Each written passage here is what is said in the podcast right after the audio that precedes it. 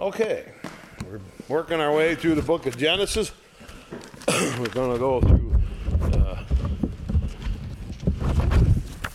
chapters number six and seven. Last week we went through chapter five. That's that mathematical one where we're adding up big numbers and coming out uh, with some pretty clear understanding, pretty amazing, where we can actually go right from the first day and count on and on right up till the flood came and know exactly the number of years that it was. It's not, the Bible's not some hazy, uh, undefined book. It's very clear, it's to the point, tells us what happened, and uh, I've been reading a lot of books about creation and history and they say, well, some scientists said this, and then they argue with that poor scientist for the rest of their life, and I don't know. I don't know if it's worth that much. If you just believe the Bible, makes life a lot easier. uh, there it is, and uh, accept it for what it is. And we can find things to show us how accurate it is, but we certainly had last week a very accurate accounting of two things. Number one, uh, the family that Adam began with Seth, and the line that were called the men of God in that line, people who believed in God. And then, of course, Cain on the other side, his descendants, uh, smart, intelligent, and all that, but not a good line. And so that's what brings us to chapter 6. And we start here uh, with a, a moral decay of what's happening. There's a moral decay, and it's going to get really bad. We get some. Chapter 6, verse 1. It came to pass when men began to multiply on the face of the earth and daughters were born unto them, that the sons of God, those are the descendants of Seth, saw that the daughters of men that were fair, and they took them wives of all which they chose. And now these two lines are beginning to intermarry. The descendants of Cain, descendants of Seth, are beginning to intermarry. And my personal uh, experience is that if one believer marries an unbeliever, it's pretty tough. pretty tough to pull towards the believing side. Goes real easy the other way. That's obviously what happened. Verse 13 The Lord said, My spirit shall not always strive with man, for that he also is flesh, yet his days shall be a 120 years. And so we're going to, uh, God going to make a change. He's going to make it 120 years. You know, last week we saw the oldest man, 969 years old. It's considerably old gentleman, huh? God said, I'm going to shrink it down to 120, and we'll see why here in just a minute. But God said, I'm not always going to strive. I am going to be patient, but not forever. All right, so God is patient, but he said, I'm not going to be patient forever.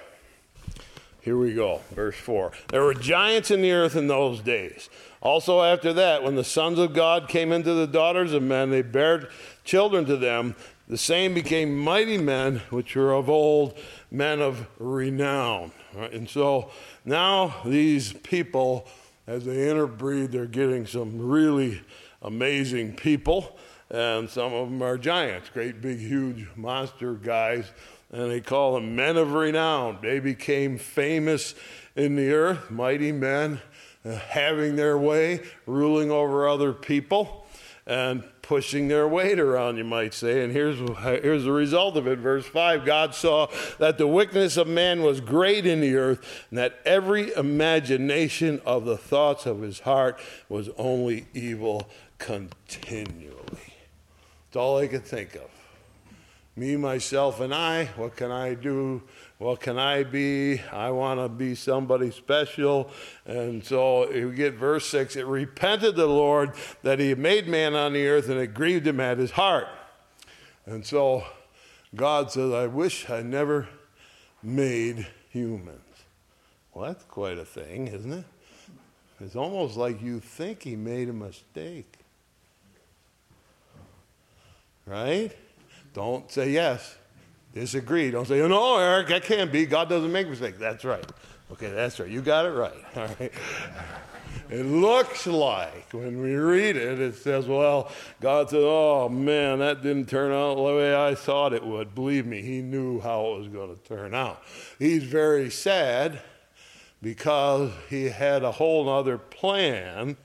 Verse 7 the Lord said, I will destroy man whom I have created from the face of the earth, both man and beast, and creeping things, and the fowl of the air, for it repenteth me that I have made them.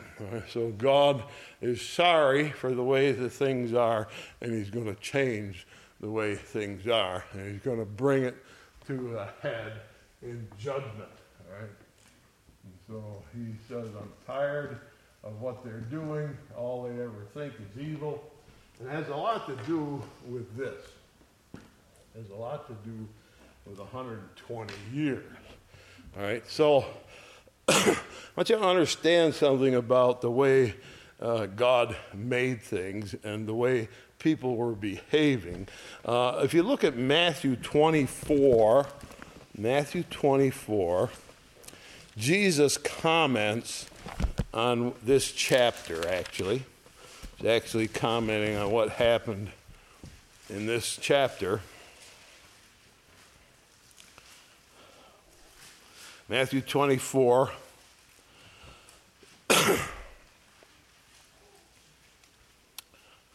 verse 36. But of that day and hour knoweth no man, no, not the angels of heaven, but my Father only. But as in the days of Noah, where so shall be the coming of the Son of Man. For as in the days that were before the flood, they were eating and drinking, marrying and giving in marriage, until the day that Noah entered into the ark, and knew not until the flood came and took them all away. So shall the coming of the Son of Man be. So Jesus describes what we just read in Genesis 6. And what he says is they were living and having a time and getting married, and they think this is never will end ever. We can do anything we want. We can do whatever we want. There's no punishment for it. And so we're just going to keep on doing whatever we want. And Jesus said that's the way they were back then. And they didn't realize, just like what he's describing, when he comes back to earth, people never will dream that that will happen. And so here's these people living on earth and doing whatever they feel like doing. And they're thinking what? They're thinking, there's no punishment. We're living to be 900 years old. And so we kind of do what we want. We're free to do whatever we want. All right? And they do whatever they want right up till that time. Now, uh, that brings us something about what God did. If you look at uh, chapter 2 of Genesis, verse number 6. There's an interesting comment here. Genesis 2, verse 6, describing the planet after God made it, right after God made it. But there went up a mist from the earth and watered the whole face of the ground. And so it didn't rain in the beginning, there wasn't any rain. Uh, there was, instead of that, what you might call a tropical climate. Right? So God made this earth to be very nice, very comfortable. And remember, the first people didn't even wear clothes, all right? Pretty nice weather, okay, when you, you know, you can do that. Uh, so uh, he made a tropical climate very pleasant? And so that the heat of the sun would heat up during the day and suck moisture up into the air, and then the cool of the night come, and it would uh, be a mist on the ground, dew, and that's how everything was watered for the first 1600 years. Right? And so it was a very beautiful climate, and people were living 900 years, somewhere in that area. So God repented him, or he said, We can't keep this up. Remember what God was doing. Remember, he was going to create this world, make it the perfect place, and in the world put a perfect garden, the Garden of Eden. And he said, Here's my gift to you, Adam and Eve. There, what do you think of that? And they looked around and said, Whoa, nice place. Good job. We love this place. Of course they did. Why? Tropical climate, easy living, reach out and grab whatever you want and eat it, and you're going to live for 900 years. Right? Now, the problem is when people like Cain said he went away out of the presence of God. I want nothing to do with God. I'm leaving God. All right. So now he's decided not to deal with God, to avoid God, and do whatever else until it's recorded here that the only thing they ever think of was something worse to do. And is there any punishment? Not in their mind. They're living 900 years. And that's what Jesus said. He said, right up to the flood, they were just living. There's no punishment in this world. Look at us. We're in a beautiful place, do whatever we feel like it, and it goes on and on and on. And God finally says, okay, we're going to change that. We're going to get rid of that 900 years knock you down to 120. Right, it's a considerable shortening, isn't it? Uh, you think we lived to be 120, now we got it made. I never knew anybody that old, first of all, okay? And now the Bible says from 70 to 80. That's pretty close to what it is now, from 70 to 80. All right, if you live 70, he says that's normal. He says if you have strength, the Bible says you might get to 80. That's about where we are now. So it's another 40 years off of that. Okay? And so, why? Because if humans think they can do whatever they want for as long as they want, they're going to get worse and worse and worse. So God says, we're going to shut that long life period down, and then we're going to change the climate. Climate change? this is the real climate change. This ain't these people who saying, oh, I don't know. May, the world may crash tomorrow. That's not what this This is the real thing. All right, God is going to change the world drastically into something quite different, except for verse 8 that Noah found grace in the eyes of the Lord. And so now we have moral decay on the one side, and on the other side, a man named Noah. He's the 10th generation from Adam. He comes from the line, what we call the men of God, people who believed in God. Let's see what he does. These are the generations of Noah. Noah was a just man, perfect in his generations, and Noah walked with God. All right, so we have somebody who walked with God in the last chapter. Who was that? Enoch walked with God. And what happened to Enoch? He went up to heaven. Right, and that's probably God's original plan. God's original plan I'm going to give you this beautiful earth, comfortable wherever you go and uh, you're going to live a nice long life and you're going to grow and develop and get to know me better and then when it's over i'll take you up to heaven and you won't die that was the original plan of god. Of course men really messed that up. Now he's shrinking their lifetime way down all right and he's going to change things very drastically except for here's this one guy noah Enoch walked with God, left them an example of what God really wanted. And now Noah is doing the same thing. That means what? He walks with God, he talks with God, he communes with God all the time. He spends time with God, and it says he found grace in the eyes of the Lord. That God looked down and said, That guy, he's got it together. That's what I wanted. That's exactly what I want. know. Just to show you a little bit about who Noah was, look to Ezekiel This is a verse you probably never read ever, all right, about Noah. Ezekiel chapter number 14. Ezekiel chapter number 14.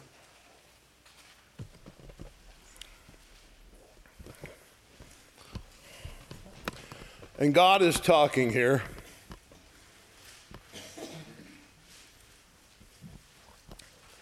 Ezekiel 14, I'm looking at verse number 12 of Ezekiel. Isaiah, Jeremiah, Lamentations, Ezekiel, Daniel. Ezekiel 14, verse 12. Word of the Lord came again to me, saying, Son of man, when the land sinneth against me by trespassing grievously, I will stretch out my hand upon it, will break the staff of bread, send famine upon it, cut off man and beast from it. Sounds like the flood, right? It's not the flood. It's not what this is, but it sounds like it. And though these three men, Noah, Daniel and Job were in it, they should deliver but their own souls by their righteousness, saith the Lord God. so he says what he was going to do, he's going to bring judgment on Jerusalem. And he says, even if Noah lived there, that's pretty good. He's in the top three Noah, Job, and Daniel. All right. Noah walked with God, was perfect in his generation. We just read. Uh, we know that Job was a man who was perfect before God. He said, I thought it couldn't be perfect. Get that thought out of your head. These guys had their act together. All right. And then Daniel. There's three top ones.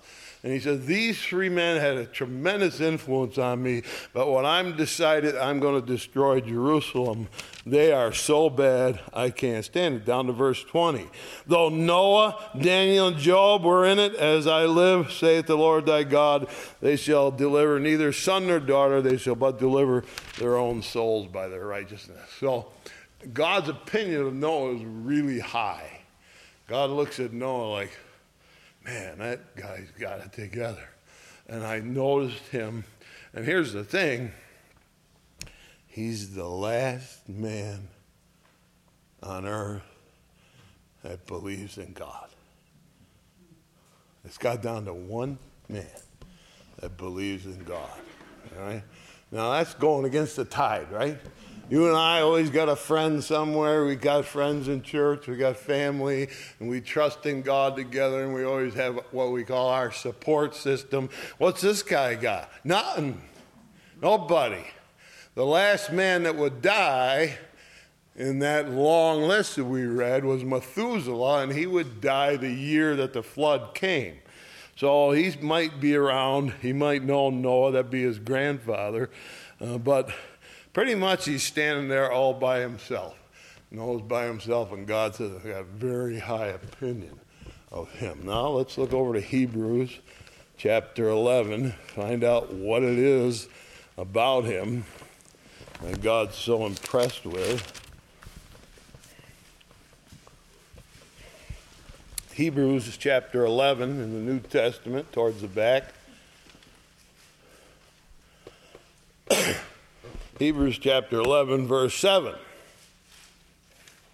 By faith, Noah, being warned of God of things not seen as yet, moved with fear, prepared an ark to the saving of his house, by the which he condemned the world and became heir of the righteousness which is by faith. And so he had faith to believe God, and God said, It's going to rain. No, it had never rained before, you know. So if God told you something that never happened before, would you believe him? Never rained before. It's going to be a flood. Don't know what a flood is. Never heard of a flood. All right. Well, get ready for it. Okay. Just like that, I will. All right. And what he did, uh, he had faith. He believed what God said to him. He's numbered. He's in the top three on God's list. Right? And then he also was a preacher, the Bible says. We'll get to that in a minute. He was a preacher. And so as he lives his 600 years that lead up to the flood, he's preaching. And I wouldn't want to be in Noah's shoes. Not one convert, not one person listened to him, not one person believed. Nobody believed. What did it say? Jesus said they were eating and drinking and getting married. no, no. No, what are you talking about? I don't even know what you're explaining. All right, so Noah stands out as a very remarkable fella here, and God is going to do something special with him. Verse 10 Noah begot three sons. Shem, I'm back in Genesis 6. Noah begot three sons, Shem, Ham, and Japheth. The earth also was corrupt before God, and the earth was filled with violence. And that's where it heads. When sin gets more and more and more dominant and becomes more and more violent. And that comes from Satan, from his heart, which uh, Jesus said of him, he was a murderer from the beginning. All he wanted to do was kill. All right? If you're sitting here in this church today, he wants to kill you. Don't kid yourself. He wants you dead. He wants me dead. All right, we got God on our side, so we're okay. But he wants you dead. He's very violent. All right?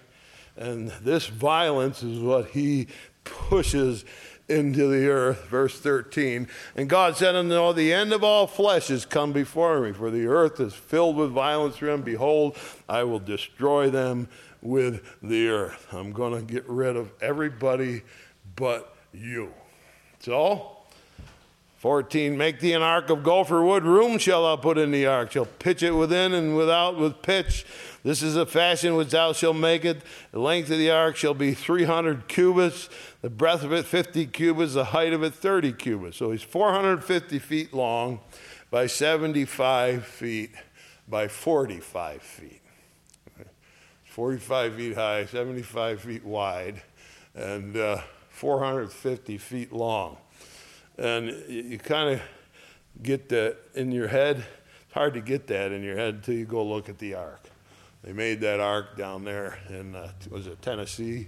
Where it is. And you walk inside of that and you look around and say, oh my goodness, this is huge.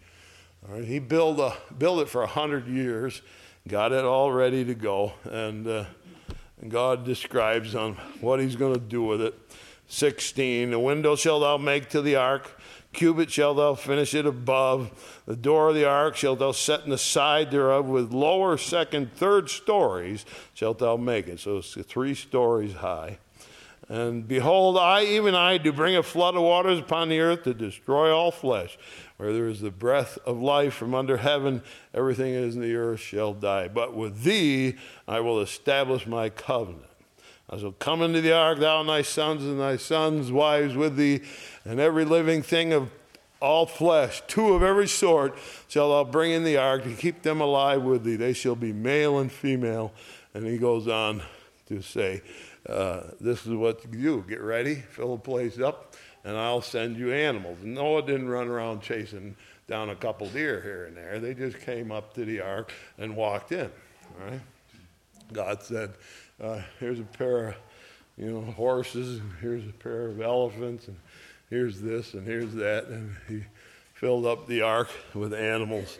And uh, some of them, two, male and female, and then some of them, seven of each, if they were going to be used later for sacrifice, all right? Uh, certain birds and so forth. God did seven of each. And so uh, they gather into the ark, and he's getting right to the end, verse 4 of chapter 7. For yet seven days I will cause it to rain upon the earth, 40 days and 40 nights. Every living substance I have made I will destroy from off the face of the earth. Noah did according to all that the Lord commanded him. Now watch carefully. Right? Noah was 600 years old when the flood of waters was upon the earth. Noah went in, his sons and wives, his sons' sons with him into the ark because of the waters of the flood, of clean beasts, beasts that are not clean, fowls of everything that creepeth on the earth. They went in two and two unto Noah in the ark, male and female, as God had commanded Noah. Came to pass after seven days. All right, it took take a week, fill everything full with the animals and to pass after seven that the waters of the flood were upon the earth. Now, here we go. Verse 11. This is the most important verse in the early part of Genesis. In the 600th year of Noah's life, in the second month, the 17th day of the month, the same day were all the fountains of the great deep broken up, and the windows of heaven were open, and the rain was upon the earth 40 days and 40 nights. Now, God had said, I'm bringing judgment on the earth. All right, I'm going to bring judgment because his patience has run out. Now, over Peter, First Peter, after Hebrews a little bit, James is Peter. All right, First Peter. There's a couple things about Noah here. First Peter chapter three.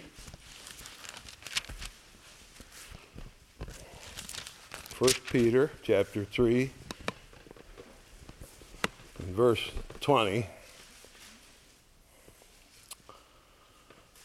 talking about Jesus which sometime were disobedient when once the long suffering of God waited in the days of Noah well the ark was a preparing wherein few that is eight souls were saved by water. So God is being patient all right? He's being patient and he's going to extend the time. Noah's building an ark. He's going to extend it to that. He's also going to extend it to cover the lifetime of everybody that was in Noah's line until the last person in that line, Noah, is the only one alive. All right, so he's patiently extending his patience, and then finally there's going to come judgment. All right, there's, there's going to come and judgment's a major thing that comes from God. Now you look at 2 Peter, just turn a couple pages over. 2 Peter chapter 2 and verse 5. 2 Peter 2, verse 5. And God spared not the old world, but saved Noah, the eighth person, a preacher of righteousness. There he is bringing in the flood on the world of the ungodly. And here the Bible talks about the old world. There was an old world. And there's going to come judgment on the world. Right now, uh, when people don't believe there's any judgment, do whatever they want. That's what you see today, pretty common. People have no concept of judgment to come. Right now, we can go through the Bible, let's point it out again and again and again and again. We have the flood, right? The first major judgment of God against the human race. He's going to, after 10 generations, he's going to wipe out every human except for the people in that boat. Right? You're going to go a little bit farther, you're going to get to Sodom and Gomorrah with Abraham. These people are uh, wildly homosexual.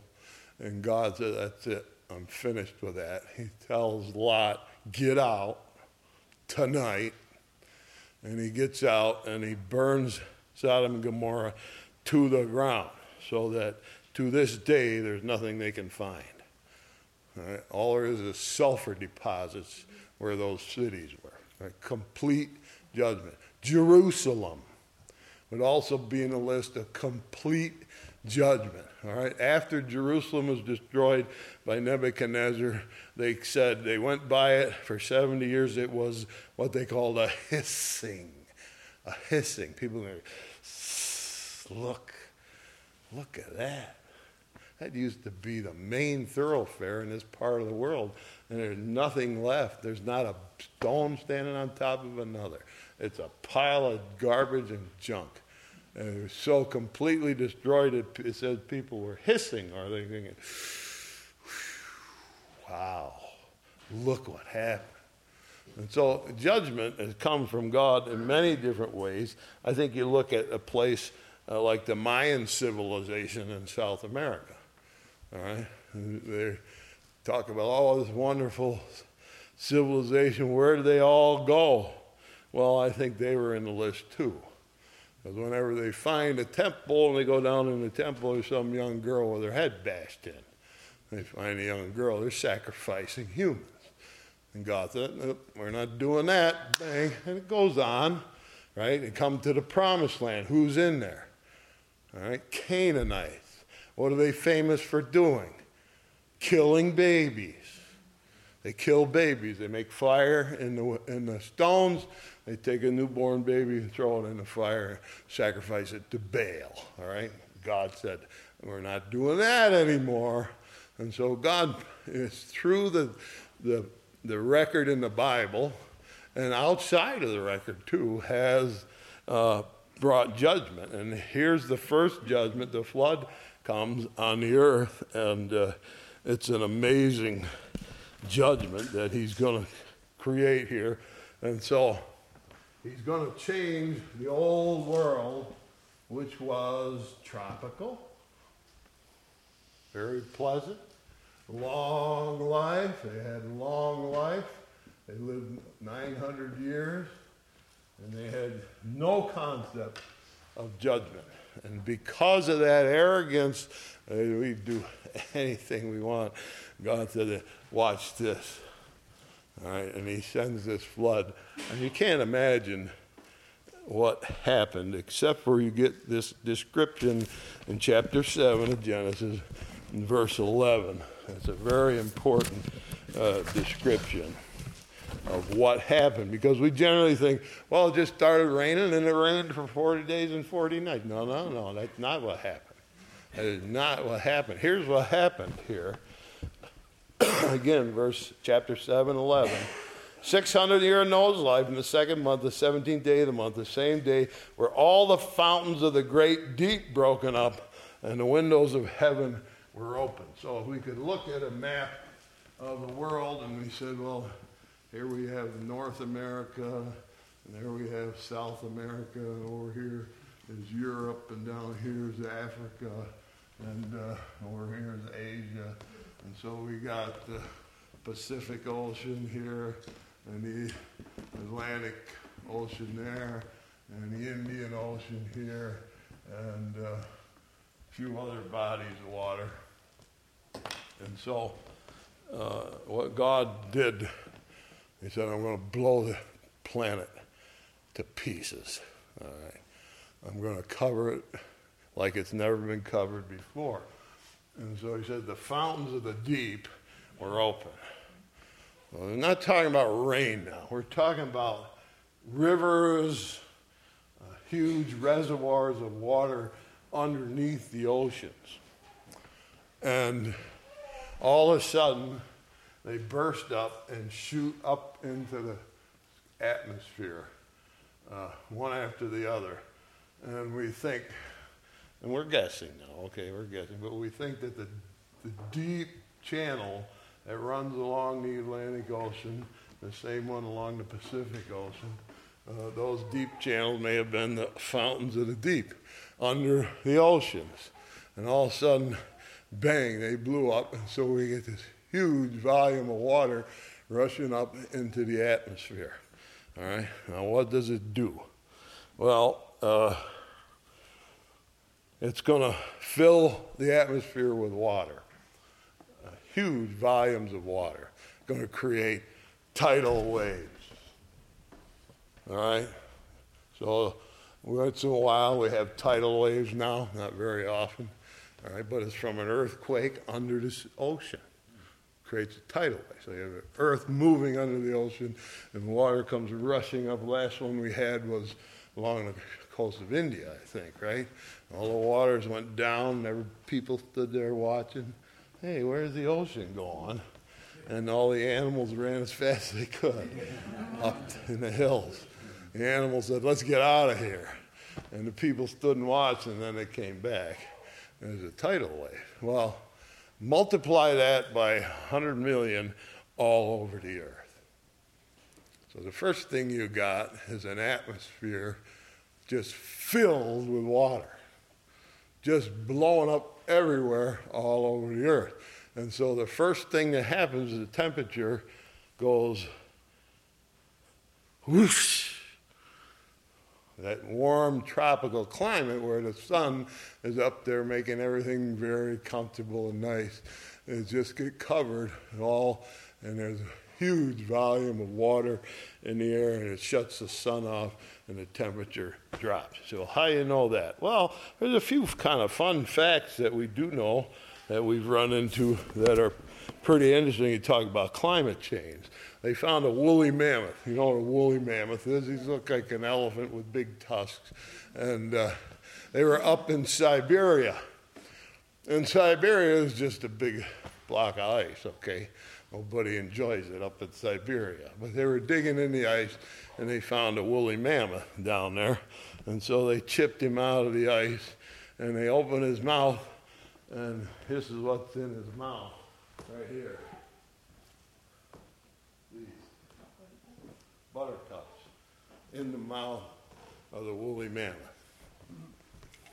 Now think about it. All right?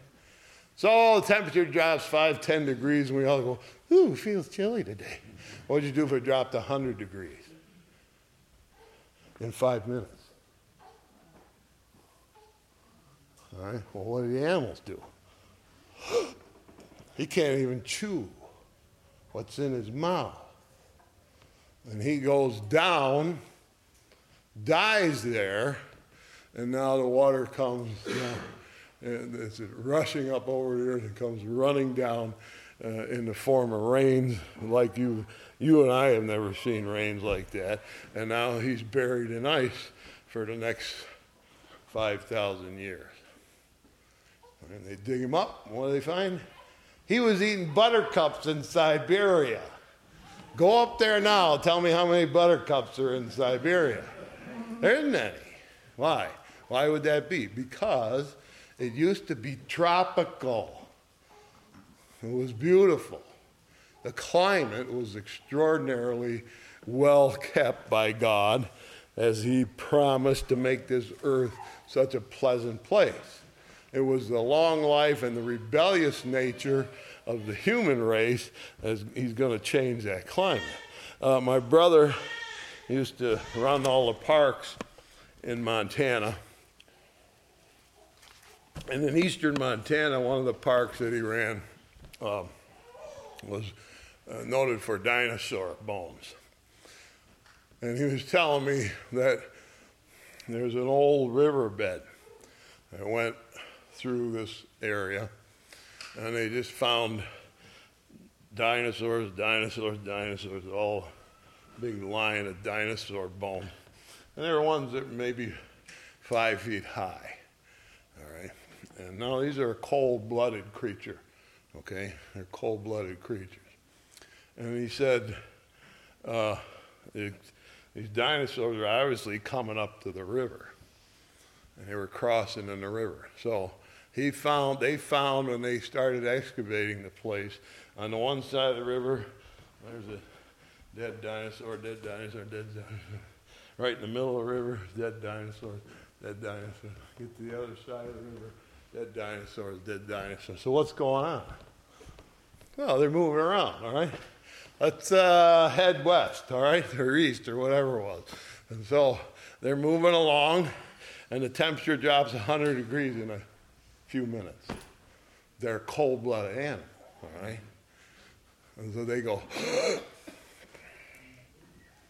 drop over dead, right in the river, right on the shore, right in the line, just like they were traveling. And they dug up these uh, dinosaur bones, skeletons of dinosaurs, through the whole area.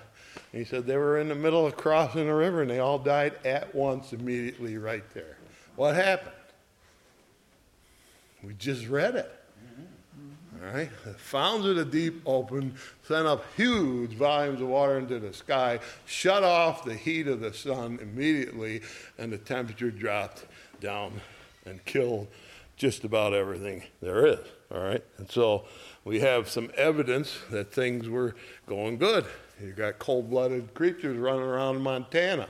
Is it nice and warm up there? It was.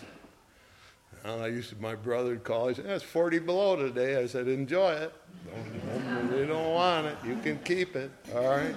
But uh, uh, back then, it was a thriving place for dinosaurs, which were, of course, cold blooded creatures. So, it's not just rain coming down, it's water rushing up into the atmosphere and shutting everything off. So, what happens? There's a whole series of things that we can track that are kind of uh, fascinating, I think, in, in geological history. Now, what we have is people, and I'll give you kind of the logic that they have used so that you can see that it's a circular logic. You know what I mean by circular logic. If A is true, then B is true. And if B is true, then A must be true. And it's not necessarily reasonable. All right, circular logic. Uh, the evolutionists uh, said, well, if we look at the earth and there's layers and layers and layers and layers and layers layers and layers. And so we're going to go down through, and you know, once every year there's a little layer laid down, and the next year there's another layer laid down.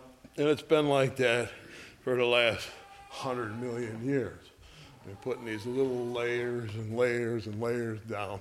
And so we count the layers and we figure, well, that's all years. And so that's why it took 100 million years for the earth to develop. Right? And then along came somebody and said, How do you know those layers were laid down one a year? How do you know that? Well, everything has been stable since the very beginning. Oh, has it? Really? What if there was a catastrophic event, and it wasn't nice and stable every year.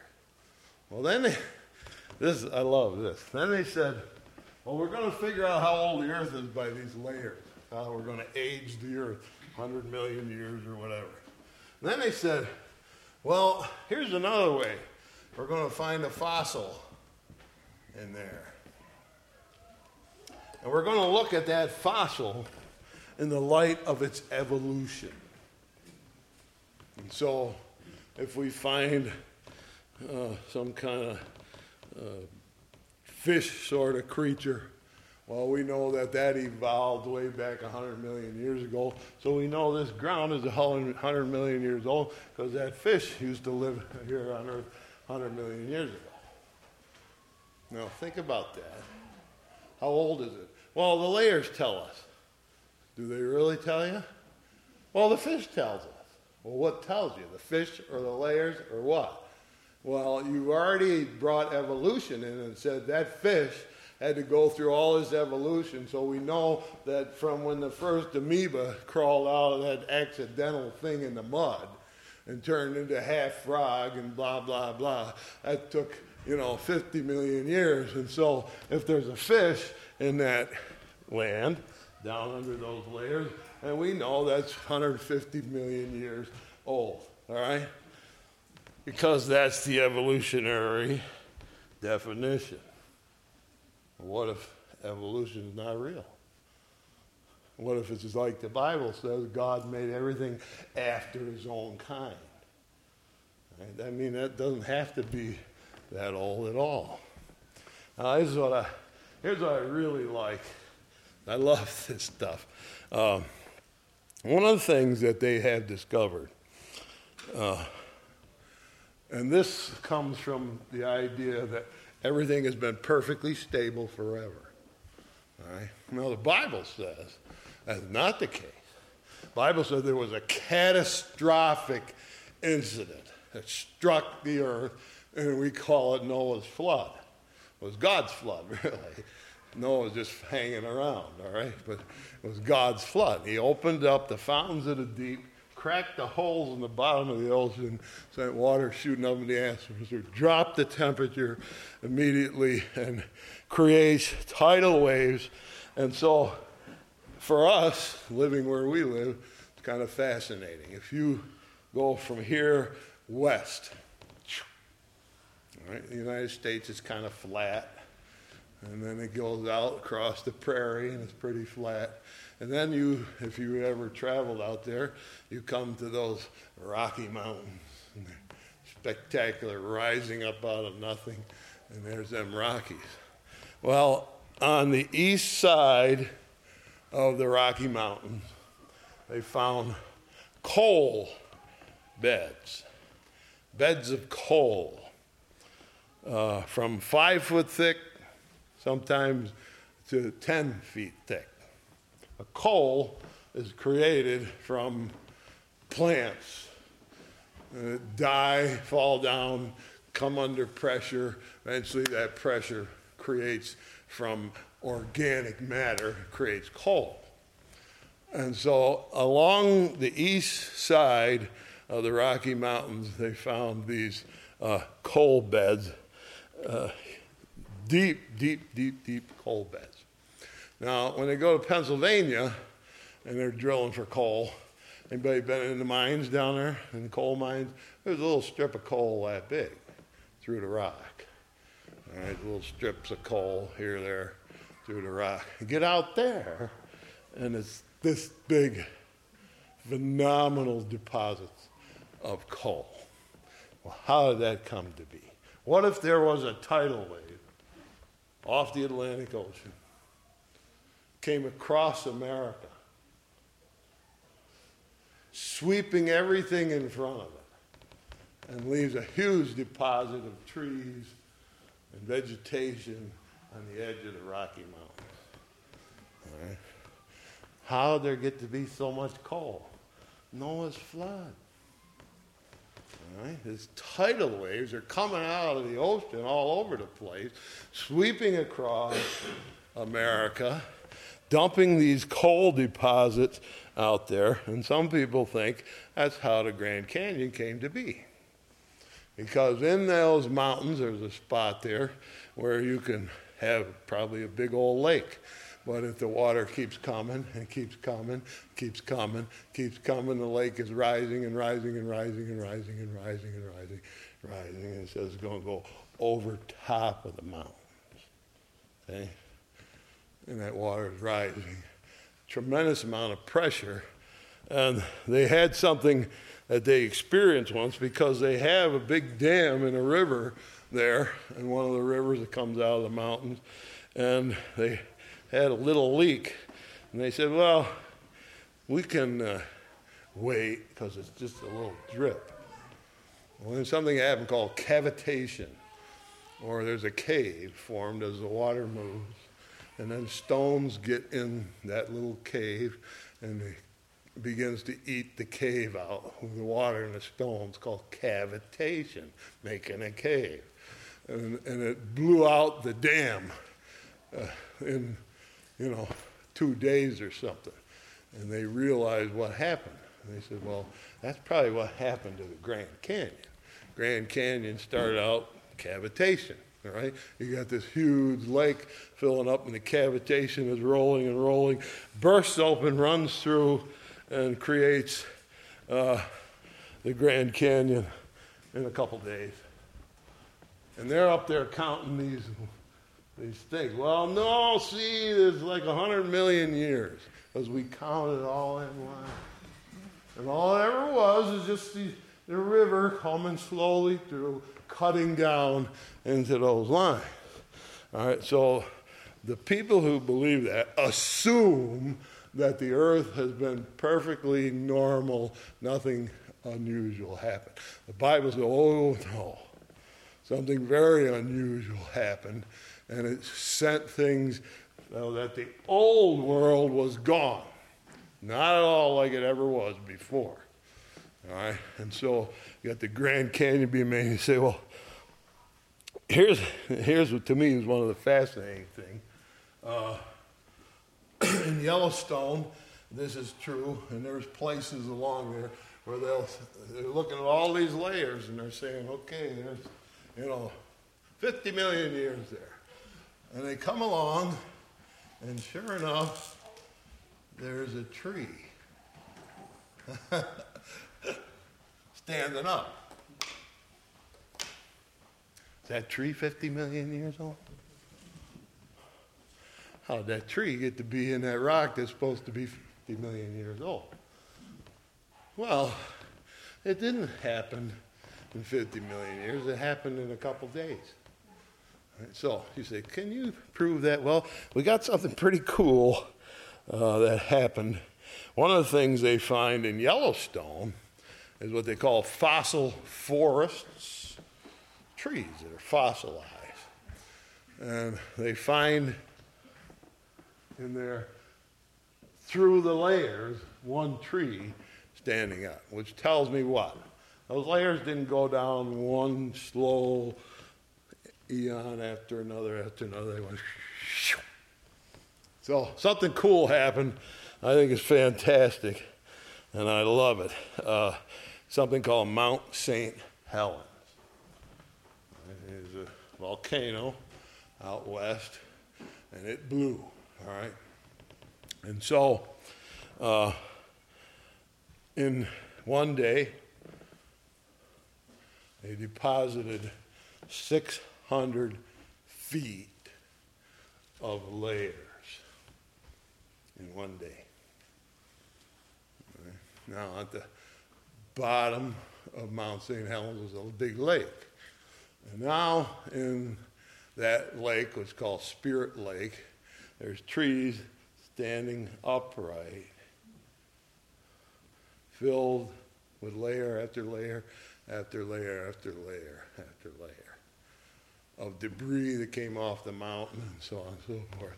And so they said to the people, so if you got 600 feet of layers on Mount St. Helens, how many years is that? And they said 12 million. He said, no, it's one day. It's one day. Happened in one day. So it is not like people have said. Slowly the earth is moving along. There was a catastrophic event called Noah's flood that came along and radically changed the earth and forever changed the climate. So that the way it used to be, which was a heavy concentration of water in the air that warmed the earth, it created uh, uh, dew on the ground is gone. Right? So when all that water went shooting up and all that rain came a coming down, and you're going to go up over the mountain. Noah is floating in a boat over top of the mountains. All right, and as in Mount St. Helens, uh, there's an upright tree in Spirit Lake, and there's 600 feet of layers that were put down in one day. And they said, well, you know, according to our theories, that must have took 12 million years. Well, your theories aren't right. right? We got proof now in uh, Mount St. Helens that that can happen in no time, and we got upright trees standing in the bottom of the lake, covered with layers and layers and layers and layers. And so that the evolutionists have to rely on long periods of time. Because you can't go from an amoeba to us in a few years, okay? Matter of fact, we can't do it. We know we can't do it at all. So they said, well, it has to be 100 million billion years for that to be so. Well, does it really? Does it really? What if that could all happen in a day? What if the Grand Canyon was cut out in two days? All right? Highly possible, highly likely, caused by Noah's flood. So when we go around the earth and we look at things as they are, as they happened, and we get some real unusual things. Right here, where you are sitting right now, is something that I think is pretty cool, pretty unusual. When I first got here, they said there's a huge rock in front of the church. And I thought, well, that's a big rock. How big could it be, you know? Mm-hmm. Is it 10 feet across? And the old guy said, Oh, it's bigger than that. I said, oh, Okay, okay. He said, We wanted to take the road down and get rid of the hill. But we hit that rock and we couldn't go down anymore. That's why you're still on a hill up here. Well, if you look, the old stairs, it used to be just two out the front and then you were road level. All right, now you see you go down 10 steps or 12, whatever it is, to the road level. They took it down that far and then they hit that rock. Well, when I was going to run electricity over into the village, I, these guys came and said, We'll drill under the road for you. I said, Oh, let's start right here. And they went in, they said, Nope, can't get through there. really? How about here? Nope. How about here? Nope. How about here? Finally, they got way down the other side of the driveway and they got through because there's a huge rock there. Where do you think that came from? I'd say pretty good guess Noah's flood. When that tidal wave came running, there was a big old boulder somewhere and it got dropped right in front of the church. And so it became sort of a swirling around that rock as the water came rushing across and it sucked most of the topsoil off the surrounding fields because there's hardly any down in those fields and dumped it up here. And when we dug on our septic system, uh, health department said, "Well, let's see what you got here." We went down a foot, and it was all topsoil. Well, you got to go more. I went down two foot, and it was all topsoil. You got to go more. Went down three foot, and it was still all topsoil right behind the church. And the health department said, You got to go more. And the old guy in the backhoe said, I ain't going anymore. That's where it's going to be. That's the best ground you ever saw because it's all topsoil. Well, I think you got a perfect picture in Noah's flood. All right? Come rushing up across the country, sweeping things out of its way, shoving things and pushing things around, and a catastrophic event that changed the landscape, first of all, drastically changed the landscape. And then, when it was all finished, it changed the climate. Now we have cold places on Earth. Now, where that uh, woolly mammoth is, ain't no buttercups there anymore. Okay? And now up in Montana, where all those uh, dinosaurs were, it's kind of nasty place nothing there you want to go look at. All right. So it's the, the catastrophic event that made huge changes in the world as a judgment of God against sin. And now the world is not like it was. And so now you're going to have to struggle with the climate, all right?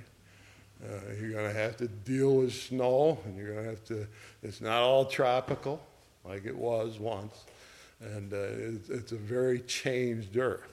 And so Bible talks about the old world before the flood and the new world after. Why? Because God said, Uh, if I make it easy on you, if I bless you and I make the climate beautiful and I give you a long life so you can worship me for longer, all you do is rebel and rebel. I'm going to change that world and make it a struggle for you and limit where you can go and limit what you can do. And I'm going to limit how long you live and make it so that you are much more now aware of judgment because you're not going to live 900 years. You're going to hit 7 0 and say, wait a minute, Bible says I'm topping out here. 80, that's it? That's it? Yeah. You know, and, you know, we're living a little longer than that now, but not a lot longer. All right? Not a lot longer. So uh, we have God's judgment on the earth. He said, It repents me. I wish it wasn't like this. I made it so nice, so good. And I gave them such a long lifespan that they thought they could rebel forever and never pay for sin. So it's much more apparent to us in our time that we're going to pay. All right? Judgment is going to be made. And we live in a very changed world because of the flood, because that one verse, fountains of the deep opened, and the waters came rushing all over the earth, tidal waves and everything else, and changed the earth as it was. And we think that sometimes the big, huge cracks in the Pacific and Atlantic Ocean sucked up all the water. And ran back into the oceans eventually, and uh, only they were a whole lot deeper than they used to be. Right, so it's the uh, argument against how the world was made that the flood comes along and gives us example after example after example of not the long, slow, dragged out, stable, quote, process that's supposed to have formed the earth, but instead a catastrophic judgment against sin, change the whole earth. All right? Next, we'll see what happens when it's over. Thank you.